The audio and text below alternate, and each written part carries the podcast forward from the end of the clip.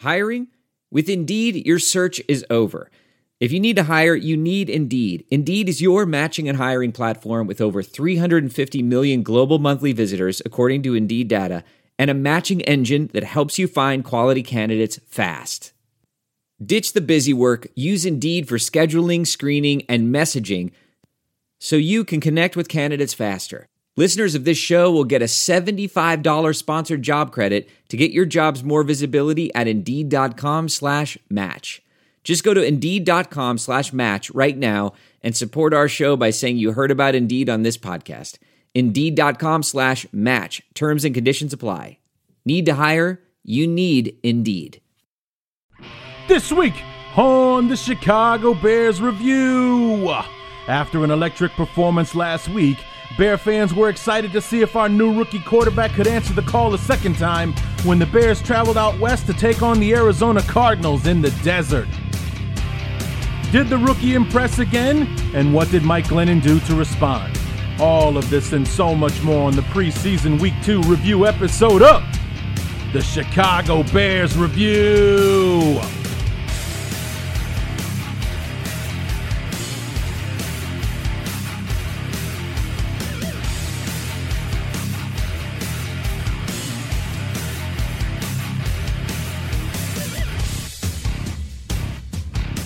Game number two in the books, so we are halfway done, which means we are halfway there to the start of the regular season. I, I actually forgot to check to see how many days are left between now and the regular season uh, opener against the Atlanta Falcons on September 10th. What's going on, everybody?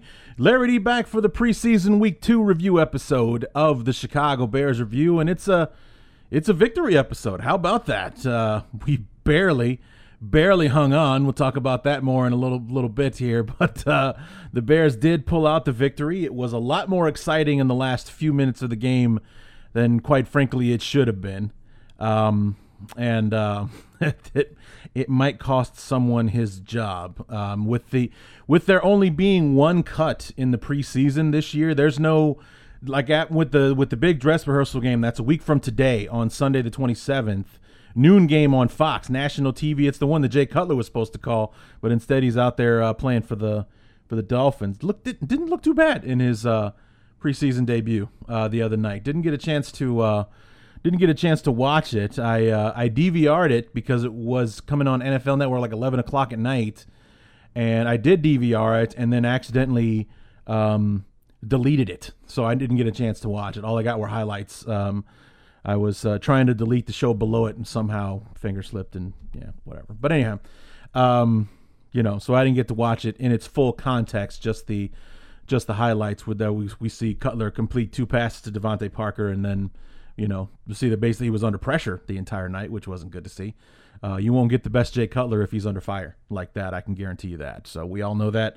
Watching him be quarterback for the Bears uh, for eight years, when he's behind the pocket and he's got time to throw, he's brilliant.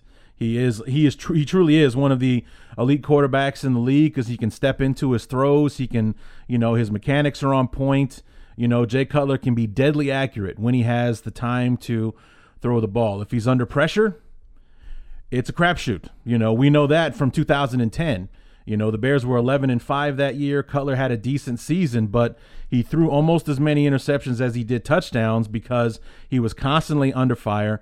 Um, in that, uh, you know, with the, the offensive line would be, you know, good one day, great the next, horrible the day after, you know, so it just, uh, it was a kind of a mixture, you know, it was an up and down year as far as being in love with Jay Cutler in 2000 and, and 10 because you didn't know if he was going to go out there and throw three touchdowns or if he was going to give you two touchdowns and three picks with you know and the defense having to bail us out and and, and so on and and so forth so if the the Dolphins really want to improve their chances and try to be that team that's going to catch New England for a change they got to figure out what's going on with that offensive line. I mean, maybe it was an maybe it was an aberration because they were playing the Ravens, who are supposed to be vastly improved on defense this year. But um, the offensive line, from the highlights that I saw, remember I only got to see about half a dozen plays uh, or so, but it looked like he was under pressure just about every highlight uh, that they showed. Uh, the Dolphins are going to want to figure that out as soon as possible, uh, or, or, else uh, you know Bear fans would be, uh, you know, I told you so, and it all the way to to an eight and eight record, you know, and definitely Jay will retire and stay retired this time. So, but anyway, the Bears played a game last night. Uh, didn't start until nine o'clock, which kind of pissed me off. I I was uh, I didn't find that out until seven o'clock last night, which is when I was expecting the game to start, uh, and then find out that oh yeah, they're in the desert, they're in the you know, on the west coast, so it doesn't start till nine. So instead of watching a game from seven to ten last night, I watched it from nine to midnight, and uh, thankfully it was the the end result was uh, a positive one. The Bears walk away with a 24-23 victory over the Arizona Cardinals uh, last night. Um, but you know, going into the the game, it's been an odd week uh, for the Bears. Uh, Kyle Long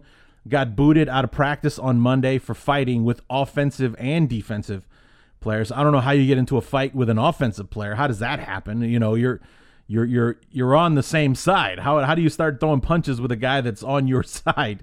You know, defense. I, I can understand how that that gets heated. Somebody won't let go of the jersey. Somebody gets a hold of the face mask.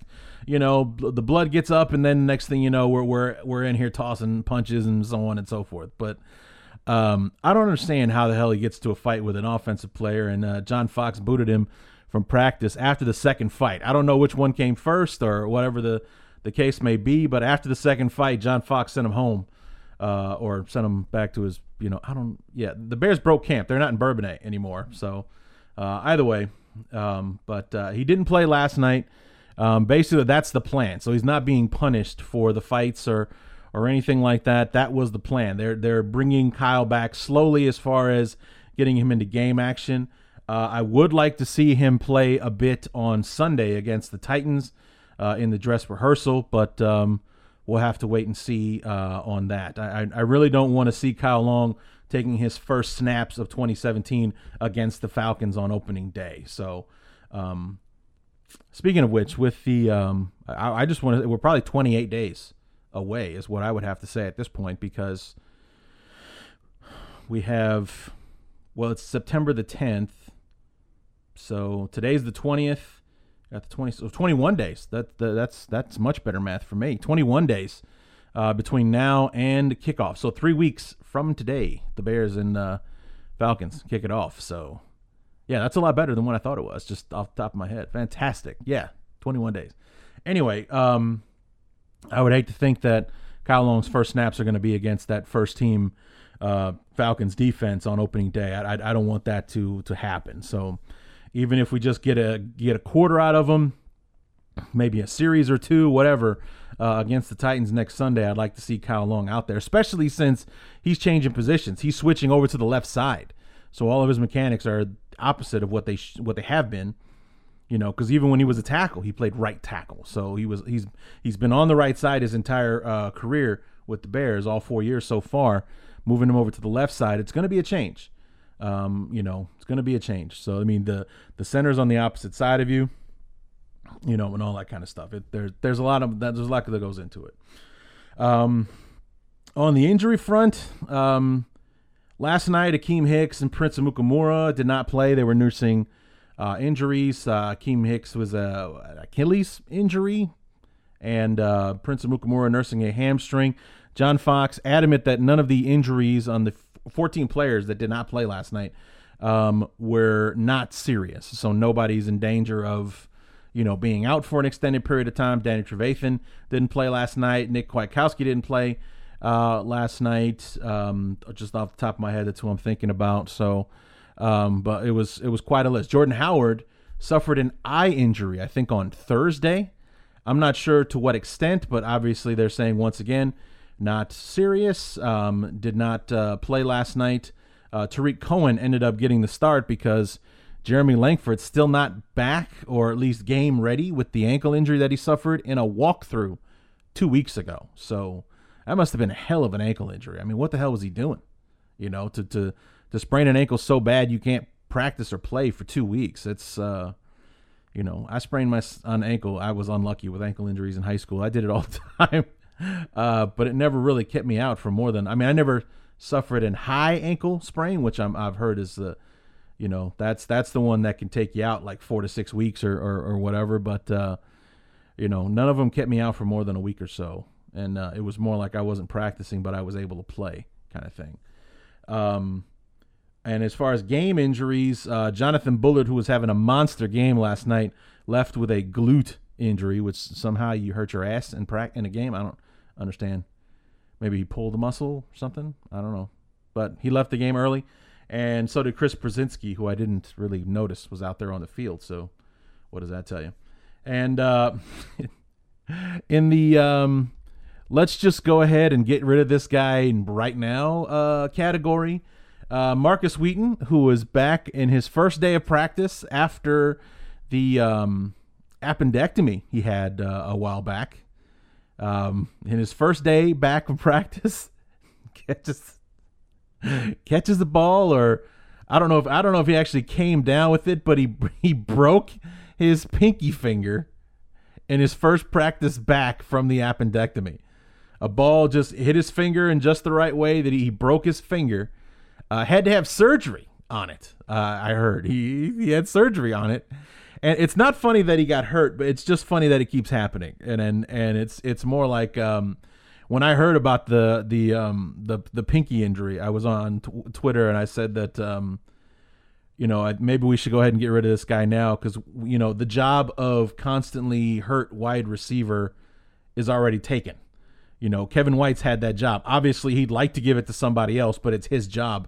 Uh, for now, it seems that Markus Wheaton is running away with it uh, at this point. Like he has just taken it upon himself to be the one that's going to have, uh, you know, the injury-plagued career now, and um, you know, he's um, somebody that that I am actually dying to see. You know, because this was one of the what many people consider to be an underrated free agent acquisition for the Bears. This is a guy that was overshadowed by uh, Martavis Bryant, Antonio Brown out there in in Pittsburgh, and and could be a contributor for the Bears or somebody, or you know, add something a little special uh, to that wide receiving core for the Bears, and a, a wide receiving core desperately needs it. And um, the guy can't keep himself healthy in practice, for Christ's sake. I mean, can't say anything about the appendectomy. That's that's nothing. You there's nothing you can do that will cause an appendectomy or prevent one or or or whatever. As far as I know, I'm not a freaking doctor, obviously, but you know you can't fault him for the appendectomy. But you know the appendectomy happens. Okay, fine. Thankfully, it happened in camp, so you know he'll be back in time and was healthy enough to start practicing this week. Didn't even get through the first practice. He breaks a finger that required surgery to put it back together again. And he's a receiver, so he needs his freaking hands. So it's I don't know how long this uh, this one's gonna keep him out, but um, that's the uh, that's how it went down the other day. So I don't know. Maybe we can. I mean, can he make the team at this point? All the wide receivers that we signed with Kendall Wright and Victor Cruz and uh, and so on. It's uh, you know I mean, the Bears will take a small cap hit, but we only signed the guy to a two-year deal for like eleven million. Maybe we guaranteed like five or six of that. It's not the biggest cap hit in the world, so you know maybe that's something to consider if he can't keep himself healthy. Like if he can't get himself back on the field, maybe that's something to consider. I don't know. We'll have to wait and see. But um, anyway, that's uh, kind of like the news and notes uh, section uh, of the uh, of the show, and um, let's go ahead and dive in. It's time to review week two of the preseason with the Bears and the Cardinals.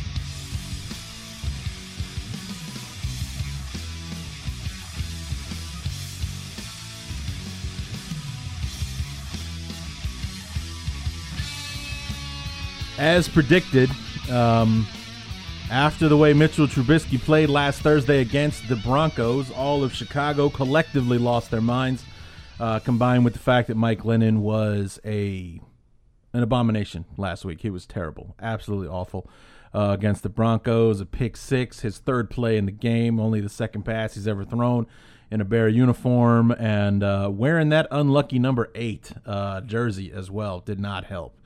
Um, you know, Grossman and McCown, the last ones to wear that one. I mean, even wasn't wasn't it Connor Shaw was wearing eight last year when he got busted up. So you know that is just that's a jersey that needs to be not retired, but definitely uh, not commissioned to anyone else ever again. So I mean, we just need to get rid of that number. But um, you know, it was a um, a lot of people calling for Trubisky to be the starter after everything went, and I knew automatically that that was going to happen because like I said last week, we Bear fans are whores for people that will, uh, for guys that will perform well at the quarterback position because we're just so hungry for it. I mean, hungry for it. I mean, I, I, I think the term is thirsty. You know, we're thirsty for a for a guy to be the you know for someone to uh, be be the guy that's good enough so that we can include Chicago Bears and elite quarterback in the same sentence. I mean, it would be fantastic to to have that happen uh, at some point. We thought Jay Cutler was going to be that guy. He showed flashes of it. He had the promises. He had the promise and all the tools uh, to pull it off, but just uh, it never happened. It never came to fruition. So, um, you know, so we moved on. We got Mike Glennon to kind of hold it down for us while we prepare Mitchell Trubisky. The problem is Trubisky has shown himself to be the best quarterback on the roster through the first two preseason games. Now, we kind of take Mark Sanchez out of the equation here because Sanchez is not in Chicago to be the starter. You know, Sanchez is here to do one of two things. He's here to help Mitchell Trubisky because he went through in his career what Trubisky is going to be going through. He was a high draft pick with high expectations. The team that got him traded up to get him, uh, and so on. In a big metropolitan area, I mean, Chicago is, well, I mean, I guess since LA's back in the mix, it's number three uh, in the league now, but it was number two until we had teams back in Los Angeles again. He, of course, went to New York, the number one media market in the, well, in the world, quite frankly. But, um, you know, just the pressures of living in a big town with, you know, an abrasive media that can lean on you pretty heavy if you let it how to handle it. I mean, he's even given the kid advice on stuff like don't buy anything, don't buy a house, rent a place until you're settled, and so on and so forth. Don't go ahead, don't be the guy that buys the you know the the ten million dollar home and you know and all that kind of stuff, and then, then you're not here in two years or whatever.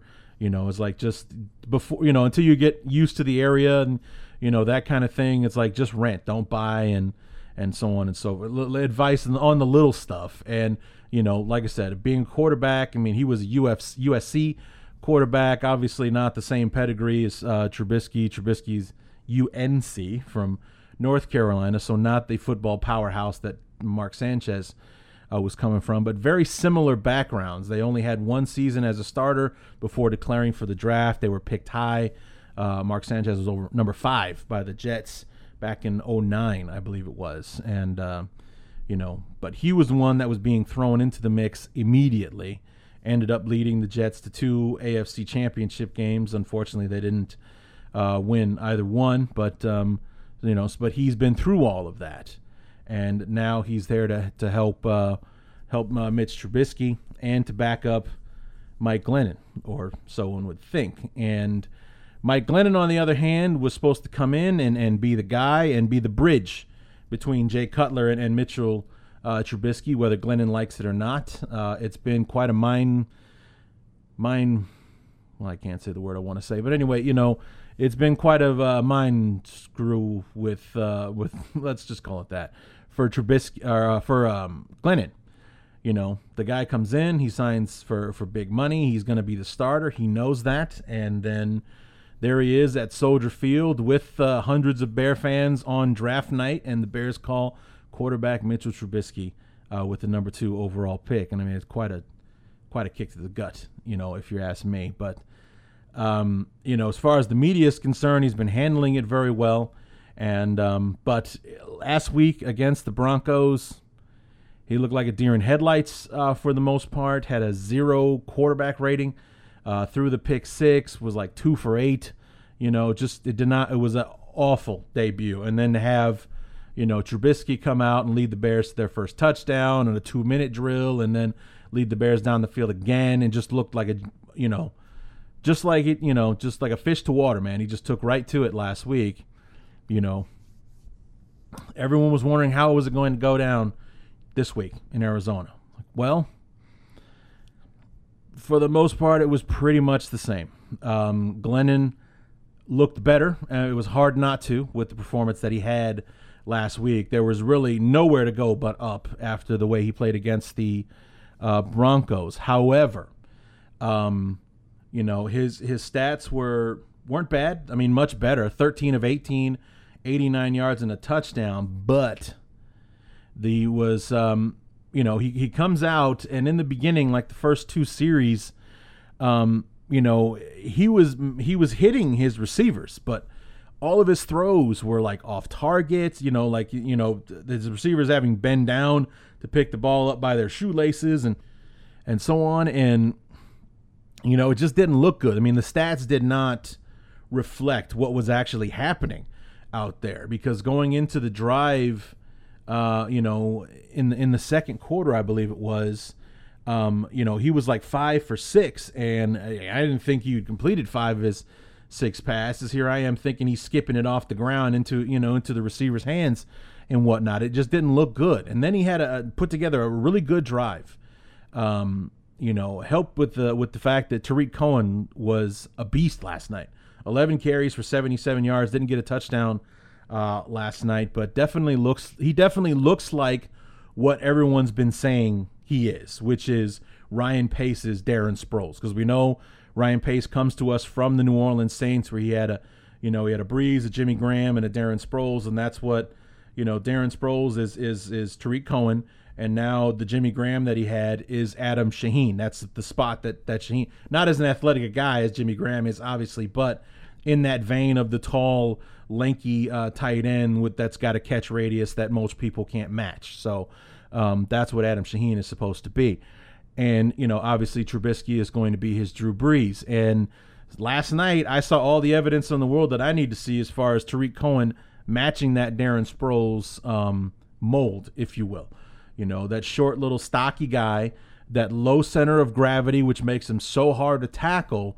You know, he's going to be our third down back. I mean, as good as Jordan Howard is, and Jordan Howard is a three down back, this is a guy that's definitely, you know, you're going to see Tarik Cohen on the field on third downs a lot this year, I believe, for sure. I mean, and he's done it very well in the first two uh, preseason games. And last night he did it against the starters. He didn't do it in the second half of the game like he did last week. He did it against people that are going to be lining up on day one for the Cardinals uh, this year. He did it well. So anyway, you know, after a, a, shaky first quarter, the Bears are driving the ball down the field. Glennon seems to be in, in a rhythm. Now he's completing passes. The Bears are moving the chains. They're getting down the field and delivered what looked like a pretty good throw. It's just he was late on it and it ended up being a throw he shouldn't have made, which he admitted himself after the game. Picked off by Tyrann Mathieu, almost taken back to the house, led to the Cardinals' uh, first uh, touchdown uh, of the game. So, you know, that's that's those heartbreak. I mean, like that had fourth quarter game winning drive written all over it in my mind. That's the scenario that was playing out in my head when I saw, you know, it's like that's where you know Glennon's you know so close to becoming the hero of Chicago. The Bears are down four, and we need a touchdown to win. Let's just say it's against the Falcons, week one. You know, the defense has kept us in the game. The offense has played well enough to put some points on the board, but we're down four. Three minutes to go. Glennon's leading us down the down the field.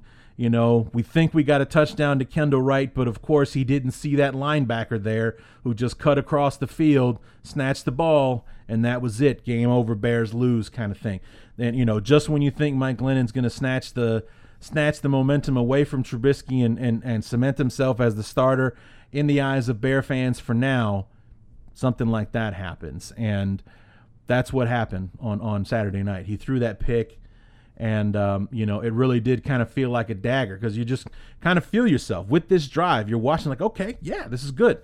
Good job. You know this is nice. Yes good good. You know moving down the field and then he throws that pick and like ah christ come on you know that was uh, the last thing that uh, that we needed he did respond however uh, it was like two drives later he did get the bears down the field and i think they tried that same play again uh, with Kendall Wright, uh, but they got the uh, they got it. Um, how you say? Um, they got it run right this time because it, they got it cleared out. That's the word I was looking for.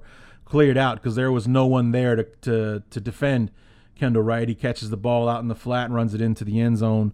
You know, for the touchdown. The Bears are up ten to seven, and um, you know it was uh, it was uh, you know, it, it didn't erase the fact that Glennon threw the interception, and it also didn't erase the fact that on that touchdown drive he almost threw another one. He threw another interception that should it should have been interception. The defender dropped it. Um, so 13 of 18 for 89 yards and a touchdown and one interception doesn't really tell the the whole story of Mike Glennon. It's a vast improvement on what he did last week, and I know it's going to piss a lot of people off, but this Sunday coming up, a week from today, against the the Titans, he's going to play the entire first half and maybe into uh, the third quarter before Trubisky comes out on the field. And I hope the Bears don't do what they did last time or last night, I should say. You know, like I said, I'm, I'm all for having uh, Mark Sanchez and carrying three quarterbacks on the team. Uh, this year, we saw what he was able to do in helping Dak Prescott adjust to the NFL game last year. So I definitely see Mark Sanchez's value in keeping him uh, on the team. He seems like you know whatever he's doing is working so far uh, with uh, with Trubisky. Um, he should not be taking the field before Trubisky. Last night that was a mistake. Now, granted, he was only in for one series last night, but it was one series too many. If anything, he should have been going in late in the fourth quarter after Trubisky instead of uh, going in and stealing a series of reps away from him uh, in the uh, in the third quarter. We know who and what we have in Mark Sanchez. We don't need to be throwing him out there. Practice reps are all he needs at this point. If we're trying to develop Trubisky to get him on the field, Mark Sanchez shouldn't be taking the field uh, in front of him. And that's not a knock on Sanchez. It's, you know, if we're truly trying to get Trubisky ready after what he did last week against the Broncos, he should be ahead of uh, Sanchez on the depth chart. Plain and simple. He, that's the way it should be. Because we know why Sanchez is on the team. We know why he's here.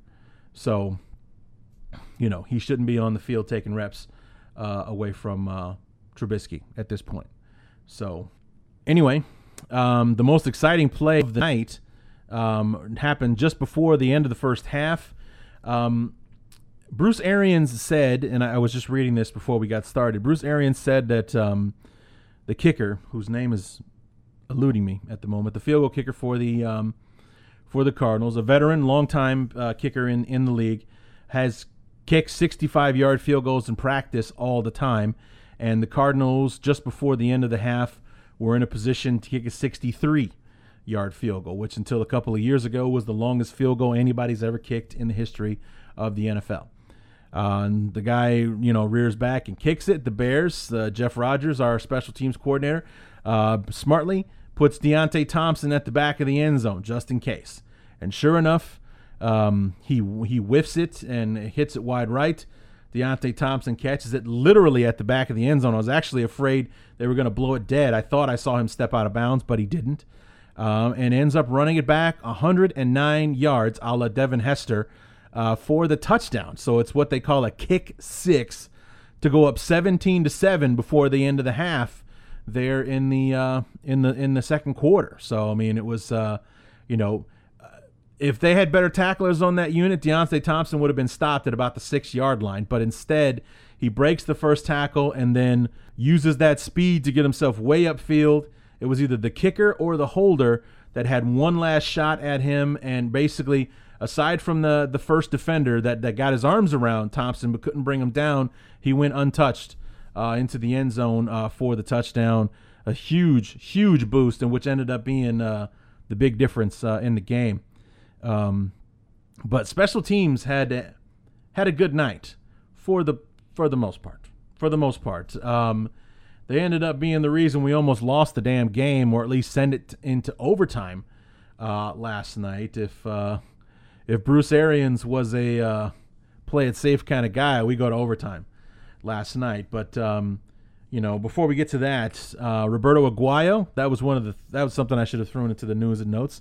Just watched him get cut on um, Hard Knocks uh, this week because uh, the second round pick of 2016 barely been on the team a year. He's been cut already, and they traded up into the second round to get him. They, you know, their next pick was sometime in the third round. They traded into the the, the back half of the second round to take him uh, last year, and um, had a horrible rookie year. Only seventy one percent of his field goals, which was the worst in the NFL. uh, last season. They brought in Nick Folk uh, after seven years with the Jets to compete.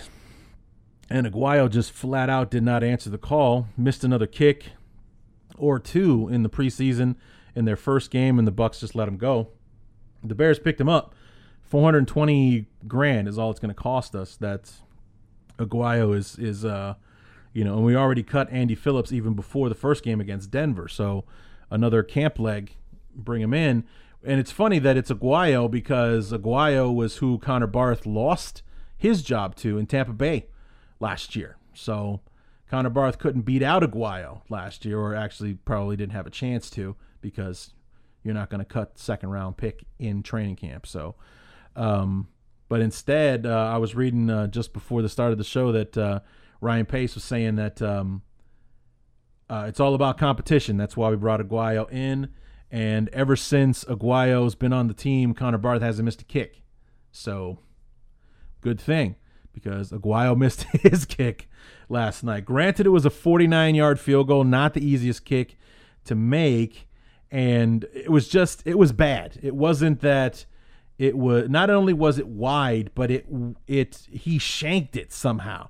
Because it looked like, if you look at the trajectory off of his foot, it looked like it was going to be straight up the uprights and then took a sharp turn midair, you know, like he, he just sliced it like a golf shot. He sliced it and it went off to the right, so it was no good. He missed his one shot. He did uh, kick off once and just about kicked it out of the stadium, showing that he does have the leg power to pretty much kick any kick on the field. It's just whatever's going on with his mechanics or whatever's going on between his ears is what's keeping him from living up to his NFL potential. I mean, this is a kid who I don't think he missed a kick in college. Was one of the most accurate, one of the most accurate, if not the most accurate kickers in college football history, and you know was supposed to be the next Janikowski as far as the next great kicker, you know, next great drafted kicker or, or what have you. And we're barely a year in, you know, as far as calendar time, uh, barely a year into his career, he's already on his second team. And you know, if there were first, if there were cuts to be made after last night, Aguayo's getting sent home again. You know what I mean? So, um, it's it's not looking good for the kid. That's for sure. And uh, I'm pulling for him. I don't know if I want to keep him on our team just because Connor Barth was shaky enough last year, but uh, you know we could use the help in the kicking game because Barth was not fantastic last year. He got better as the year went along, but he definitely cost us some games early on in the season last year. But um, we'll see. Uh, and other special teams, Eddie Jackson our uh, super talented uh, safety, and we'll talk about the secondary here in a minute, um, got a gift last night from the officials. Um, and it was his fault. I mean, they saved him because technically the, the, the call was correct. Um, basically, Eddie Jackson uh, was back to receive a punt, did not signal the fair catch, which is what he should have done because the, the, the defenders were bearing down on him. Uh, did not signal the fair catch the runner basically got to him before the ball did, so it was it was declared a penalty, uh, wiped away the the fumble, the muff, or, or what have you, and um, you know gave the ball back to the Bears plus a 15 yard penalty for interference with the uh, with the uh, receiver or the pass, you know, the catcher or whatnot, whatnot, the punt returner, I should say, and um, you know, but it never should have happened. Jackson should have signaled the fair catch, catch the ball, boom, we're good. We'll take the ball right there, and uh, and so on. And you know that that's what he's being told in film study uh, today. Um, you know, but he got a gift because technically the rule was correct that uh, he did not give Eddie Jackson a chance to catch the ball. Therefore, the the, the flag was legit. But he got lucky because sometimes the, the refs aren't going to give you that uh, call. You should make the fair catch. So uh, Eddie Jackson got away with one. We already talked about Deonte Thompson. Aguayo missed his only field goal attempt last night. Connor Barth hit a 42 yarder and hit all three extra points. So that kind of goes along with what Ryan Pace was saying that ever since Aguayo showed up, uh, Connor Barth hasn't missed a kick yet. And then finally, um, the drama at the end of the game with Trubisky out on the field. Uh, he leads the Bears to a to a touchdown in the fourth quarter that gives us a ten point lead with about five minutes to go in the game. I think somewhere in it was the the later half of the fourth quarter. Uh, you know, Trubisky had had a rookie moment last night, made a throw. Uh, granted, his receiver slipped and fell uh, on the break, but it wasn't a good throw. The receiver wasn't going to make the uh, catch. At the at at best, he was going to be playing defense on that particular uh, throw. Uh, bounces off the defender. It looked like he picked it off um, on the ricochet, but uh, the the referees declared that it hit the ground before the defender come up with it, so no interception for Trubisky. Um, the one good thing I can say is he was under fire last night. He was under pressure. The Cardinals were blitzing and coming after uh, Trubisky last night. He was under pressure. He took some hits. He even got sacked uh, last night. Um, twice technically, but one was was called off because of a uh, face mask penalty by the guy that that got Trubisky. But he was let's say he was sacked twice last night. He took some hits along the way, but it didn't rattle him, you know, which is good. And and at the same time, something that we need to avoid um, tremendously because we don't want the kid to become gun shy uh, and think he's going to get hit every time he goes back to throw. But um, you know, he answered the call last night, led the Bears on another touchdown drive a brilliant play action uh, play, rolls out to his right. Benny Cunningham wide open, throws it to him. He takes it in for the touchdown, puts the Bears up 24 to 14 with about five, six minutes left to go. Uh, the Cardinals come back and they can only manage a field goal, so they're down seven. So now here we are. I think there's maybe less than three minutes to go in the game, if it's even that much. And they, it was more of a, it wasn't really a, um, it wasn't really a, a onside kick. I mean, that's ended up what it ended up being, but one of those where they intentionally like kicked it so that it it rolled, but kind of like a ground ball in baseball. So we could take funny bounces and so on and so forth. And Daniel Braverman tried to do that uh, where he wanted to pick it up and run with it, kind of thing, as opposed to just falling on it. And ended up, you know, obviously it's a live ball regardless, but he touches the football. He falls down. He can't get to it. Tanner Gentry, who was right there, couldn't get to it either. The Cardinals were able to recover it. Uh, they're inside our 20 yard line at the be- at worst, and we're able to put it into the end zone to make it 24 to 23. Uh, Bruce Arians wants to get the game over with. He goes for two. Uh, they fall short on the two point conversion, so the Bears end up winning. But that very well may be the last that we see of Daniel Braverman, uh, unfortunately. As, as much of a, a training camp darling as he was a year ago, and how he was, you know, kind of missed out on his chance last year for whatever reason. They didn't play him enough last season. God knows we could have used the help, man. I mean, at the wide receiver spot, I mean, Braverman should have played a lot more than he did. I don't know what was going on there, but um, you know, nonetheless, um, with the the the the the log jam we have at wide receiver, Markus Wheaton's probably going to make the team regardless um, Kendall Wright, Victor Cruz, uh, Kevin White, obviously. Um, you know, there's only so many with with Deonte Thompson and Josh Bellamy pretty much locks to make the team because of special teams. You know, Braverman eh, special teams is the only shot that Braverman has at this point, and that right there, that's that's not going to help. That's not going to help at all. So, um, we may have seen the last of Daniel Braverman last night. So, rest in peace if that is what truly happens. So. Um, anyway, before we get out of here, uh, on the defensive side, they were solid once again. They were fantastic, uh, actually. Uh, the secondary is really starting to shape up. And, and granted, um, Amukamara was out last night, so Kyle Fuller was there. He made some decent plays uh, last night.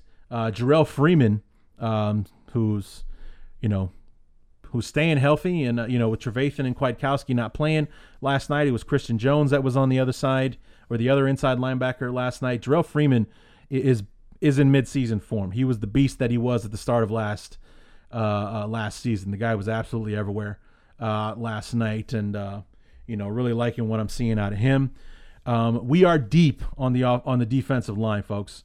With uh, you know, even with Akiem Hicks and Mitch Unrein not playing last night, um, our starters were Jonathan Bullard and Jaye Howard on the outside, with Eddie Goldman on in the inside the Cardinals flat out could not run the football last night uh, on the Bears. Jaye Howard and and Jonathan Bullard. Bullard had a fantastic game before he left with the with the uh, the glute injury. Um, a guy that I've been dying to see. Um, you know, he was one of those when we signed him as an undrafted rookie free agent last year. It was a watch out for this guy kind of a signing. Was Roy Robertson Harris from UTEP? Um, the Bears put him on injured reserve last season uh, for his entire rookie year due due to like remember that illness where the Bears had to cut Sam Acho because of that illness that he had in 2015 and everyone was losing their minds because we love Sam Acho and we don't want him to go anywhere and the Bears ended up signing him like 2 weeks later when he was healthy again. I think it was that like illness or bug or whatever that was going around that Roy Robertson Harris had ended up putting him on injured reserve for the season just because.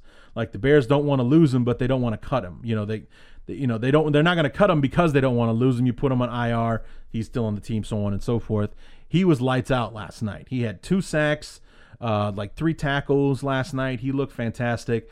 Um, the only problem may be that we are extremely deep at defensive line, so there's only so many spots that we can have. So uh, we'll see how he ends up uh, on the team um, this year. And like I said, Jonathan Bullard was extremely impressive last night, wearing a new number, number 90. And, um, you know, he looked like a stud last night. The guy that we thought we drafted is who he's starting to play like. So hopefully this glute injury won't slow him down uh, too much. And then the secondary, like I said, really coming together. Um, looks to be more ball hawking this year. Eddie Jackson was in place to make a play or two as far as interceptions were concerned. Uh, Quintin Demps um, is, you know, going after the football. Initially looked like Demps, you know, peanut punched the ball out. Cre'Von LeBlanc right there picks it up 77 yards for a touchdown. It turns out they ruled the receiver down by contact before the ball came out, so the play comes back. But that's the kind of thing you want to see from the Bears. And then BW Webb, one of the late secondary signings that the Bears had in the offseason, made a really impressive interception. Uh, it was one of those where it was kind of like a fight for the ball uh, kind of thing. It was it was kind of like wrapped around and around his body, and uh, you know, uh, it was it was it's just, it's difficult to explain. You have to take a look at the highlight to see it. But it was one of those where it was impressive in the fact that it was because of his concentration that he was able to come away uh, with the uh, with the football, and um, you know he made the interception, and it really seems like there has an there is an emphasis on that because you're seeing more of it. You know, Eddie Jackson, he looks like the real deal, man. I think if you see him start to, this next weekend against the Titans, he's going to be our starter against the Falcons, and Adrian Amos is going to be watching um, this year because um, he just seems to always be around the ball, which is one of those things that you know it's like, hey, we got a we got our safety, we got him in the fourth round, but he would have been a you know second round pick if it weren't for the broken leg in 2016, the blown ACL in, in 2015. If it weren't for his injuries, you know Eddie Jackson could have been a first round, second round pick depending on who needed him and where, uh, kind of thing. And uh, he's in in the two games that I've seen him play so far, he seems to always be where the ball is. And uh, that's what you want out of your secondary, especially those guys in, at the safety position playing center field. That's where you want them. You want them to be wherever the ball is. So you either want them to be able to stop what's going on or prevent it. Period. You know, uh, or to you know take the ball and go the other way with it. And I think with Demps and possibly Jackson back there, the Bears might be in a position um, to turn some things around, get some turnovers, and uh, you know make it happen uh, this year. And um, you know, like I said, our, our front seven. Uh, Leonard Floyd didn't get any sacks. There's a lot of pressure on Palmer last night. Uh, Arians ended up pulling him early, uh, just because he didn't want to see the, you know, see him getting beat up. Um, David Johnson, their star running back, they got they pulled him early after three carries and three yards, just because. Uh, you know, Arians like, I don't want to see him getting hit that much, so get him out of there. Just get a feel for the game and then get him out. Same thing with Larry Fitzgerald the Bears are going to be tough on defense this year. So I mean, they're uh, they're going to be a reason that we're staying in some games. It's going to be on up to the offense to win it for us uh, this season. So that's why it's like, yeah, well, we'll, we'll have to wait and see. So. But uh, overall, the Bears pulled it out. Like I said, despite the drama there in the last few minutes of the game, it should have never been that close, uh, 24 to 23. But um, you know, the Bears looked good. Trubisky was good. Uh, Glennon was better uh, than he was, which is you know hard not to not be after the way he played uh, t- you know last Thursday. But um, you know it's it's starting to come together. We'll see. The Sunday against the Titans is going to be the real test because the Titans are supposed to be a team that's either going to challenge for a playoff spot or win the AFC South, depending on who you're talking to. Um, because the Colts they're rebuilding right now. The Jaguars they're kind of the wild card because they have been, you know, they've drafted all the talent in the world. They've signed a bunch of defensive players. Can they put it all together? If they could, they could be the Titans of this season. Because last year it was the Titans that were, you know, they've had a lot of, you know, high draft choices. They've, you know, they've made some free agent signings. You know, the Marcus Mariota is the quarterback, and he's been working out for them. They made a big move last year. They're expected to make another uh, this season. And then you have Houston, who was the best team in the division last year, despite Brock Osweiler being who he was. They drafted Deshaun Watson. Tom Savage has looked good as, as their starting quarterback. That's a real competition between those guys. And on top of it all, they had the number one defense in football last year without J.J. Watt, who was back and healthy uh, this year. So, you know, the, the, it's going to be a real test for the Bears to see against the Titans who they really are. You know, it's going to be happening in Tennessee on Sunday uh, on national TV for the whole world to see. When that happened against the, the Chiefs a year ago, we're playing a team that was supposed to be making a playoff run.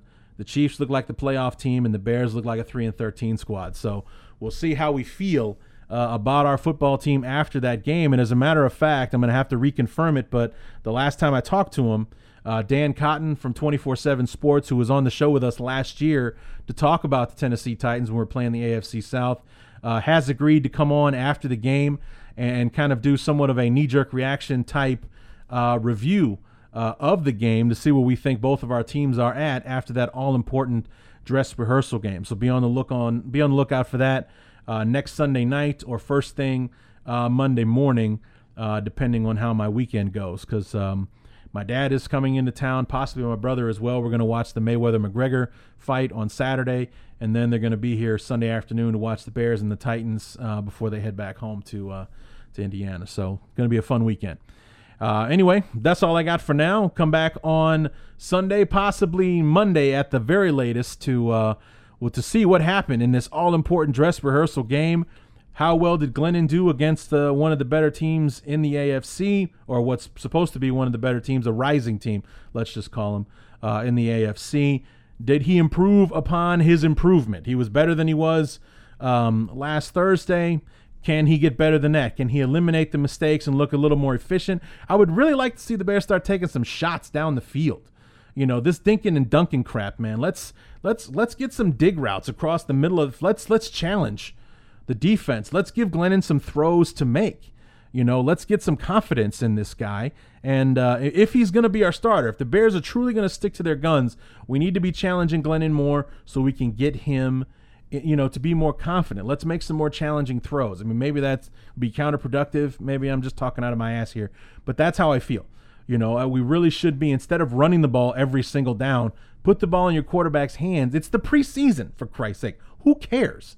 It's the preseason. Let's take some chances, see what this guy can do um, before we have to start turning the reins over to Trubisky. Because the way things are going right now, that's going to happen a lot sooner than later than the Bears are hoping.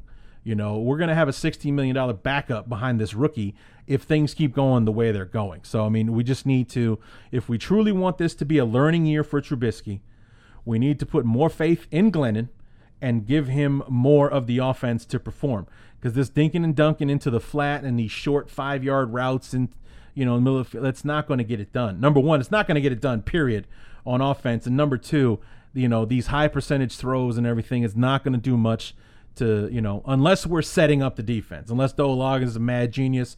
You know, we're going to keep having the safeties come in for these short routes, short routes, short routes. The next thing you know, we're going over the top to whoever uh, for a touchdown. So unless that's what we're trying to do, or at least that's the film that we're trying to give the rest of the NFL right now. Okay, but otherwise, I would like to see Glennon, um, you know, using it because he's supposed to have an arm that can throw it out of the stadium. I'd like to see it before the preseason is over. So let's do it. You know, if if Kevin White is still as fast as he was in college, let's see it. You know, let's run at, at you know, just run, just run the damn thing, a fly route of what we used to call it in high school you know, a streak, everything. Just run straight down the field. I'll throw it as far as I can and see if I can hit you. you know, let's see that happen at least once in the preseason. Take a deep shot. See if uh, see if Kevin White still got the speed. We're supposed to be trying to build up his confidence. He caught two balls for two yards last night. That's not going to do it. So uh, we got some work to do in this preseason game. Can Glennon improve on what he did on, on Saturday? Can Trubisky play as well, if not better, than he's been playing, and and make it a truly difficult decision for the Bears going into the start uh, of the season. So we will we will see. So uh, come back next Sunday. We'll review this uh, the dress rehearsal game against the Titans and uh, see where we're at because you know I was ready to hit the panic button after that Chiefs game last year. Let's see where we're at after this one. So until then, uh, we'll have uh, myself and Dan Cotton back on that show. So until then, my name is Larry D, and this has been the Chicago Bears Review.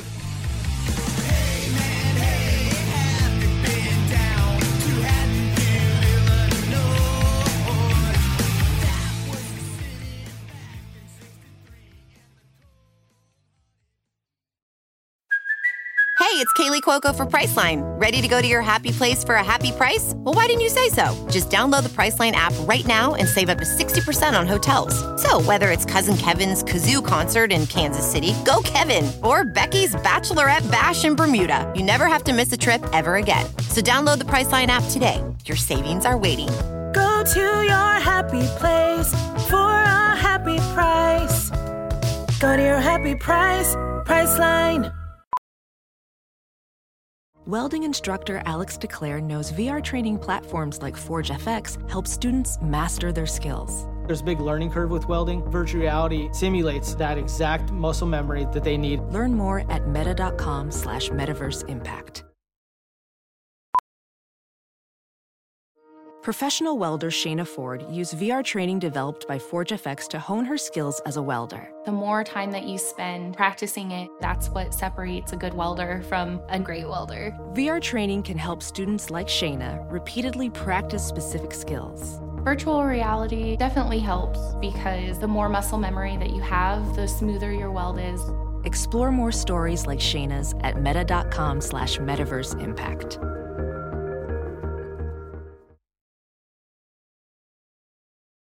As you write your life story, you're far from finished. Are you looking to close the book on your job? Maybe turn a page in your career? Be continued at the Georgetown University School of Continuing Studies. Our professional master's degrees and certificates are designed to meet you where you are and take you where you want to go.